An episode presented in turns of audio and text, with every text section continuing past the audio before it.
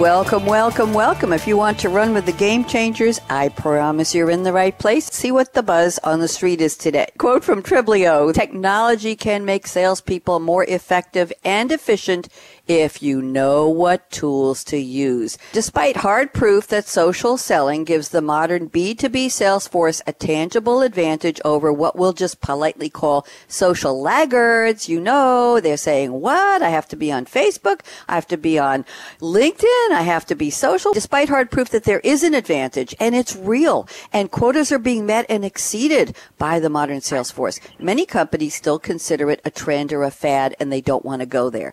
It could be maybe the company does, but some of the salespeople don't want to go there. Let me tell you who my experts are. William Arruda, founder of Reach. Megan Davis, she leads social selling at a startup, a reg tech startup called GAN, G-A-N, all in caps, GAN Integrity. Phil Lurie, VP of Sales Technology and a leader in the SAP social selling program. What's the tolerance level in companies for somebody who eh, doesn't really get it right on social the first time. Let's say that they, they put a little bit too much personal stuff out there or they don't use certain buzzwords and they get it wrong. So what's, what's the degree of uh, risk, a degree, risk tolerance, shall we say, for goofing it when you're doing social for your company? Phil?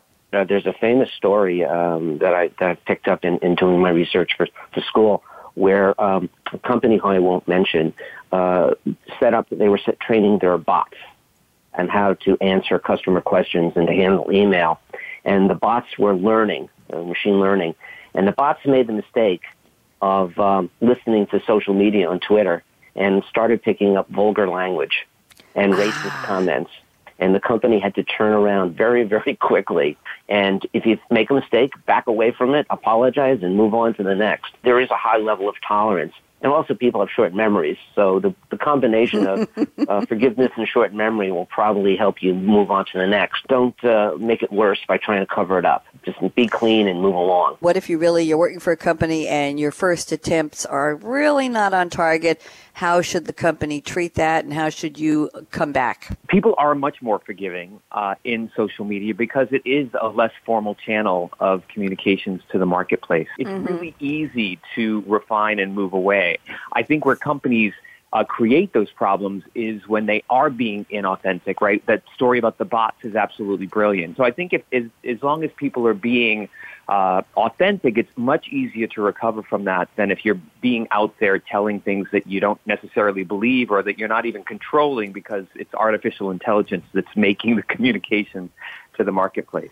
Megan Davis, love to get your thoughts on this. Fail fast, fail often, fire them right away. What do you think?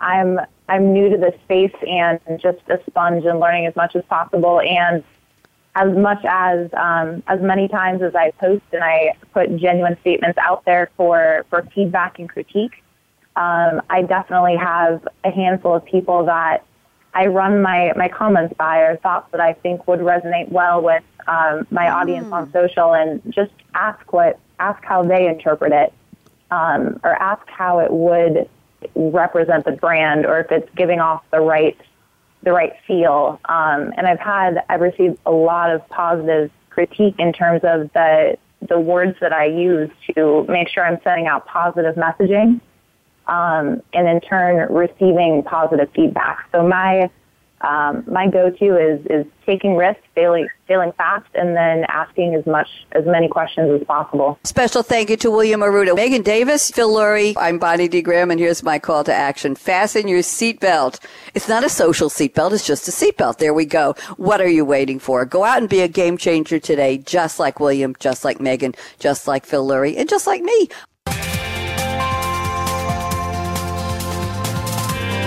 Thanks again for tuning in to Changing the Game with Social Selling, presented by SAP.